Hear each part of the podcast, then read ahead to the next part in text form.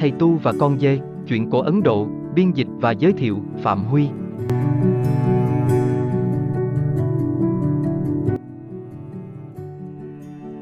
Ngày xưa, có một thầy tu sống trong một ngôi làng nhỏ.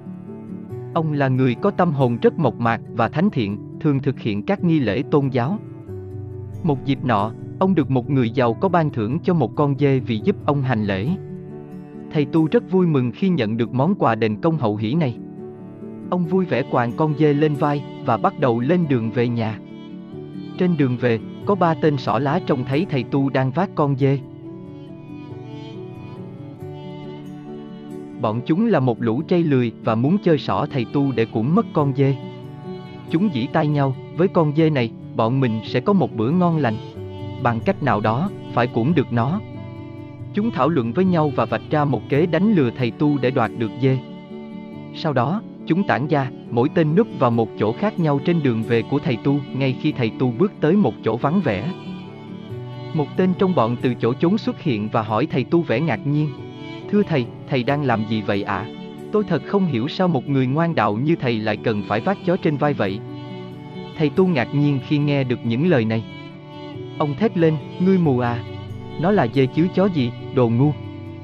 Tên sỏ lá đáp lại, thưa thầy, xin thầy thứ lỗi, tôi chỉ nói những gì mình nhìn thấy. Rất xin lỗi nếu thầy không tin.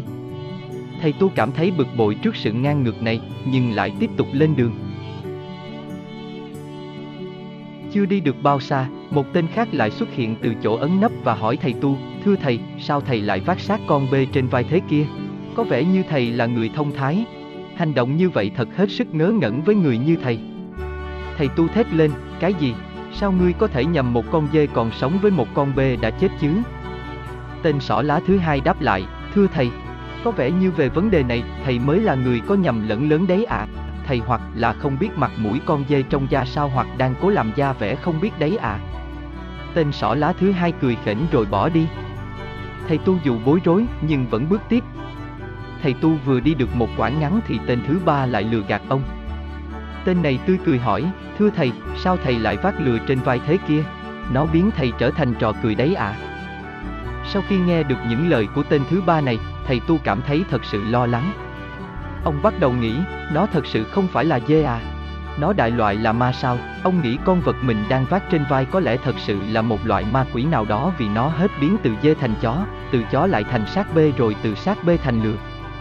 Thầy tu sợ hãi tột độ, đến mức quẳng con dê bên vệ đường rồi nháo nhào bỏ của chạy lấy người. Ba tên sỏ lá cười nhạo vị thầy tu khờ dại, cả tin. Chúng tóm được con dê và vui vẻ đánh chén, Bài học, không nên bị lung lạc bởi những câu nói của người khác.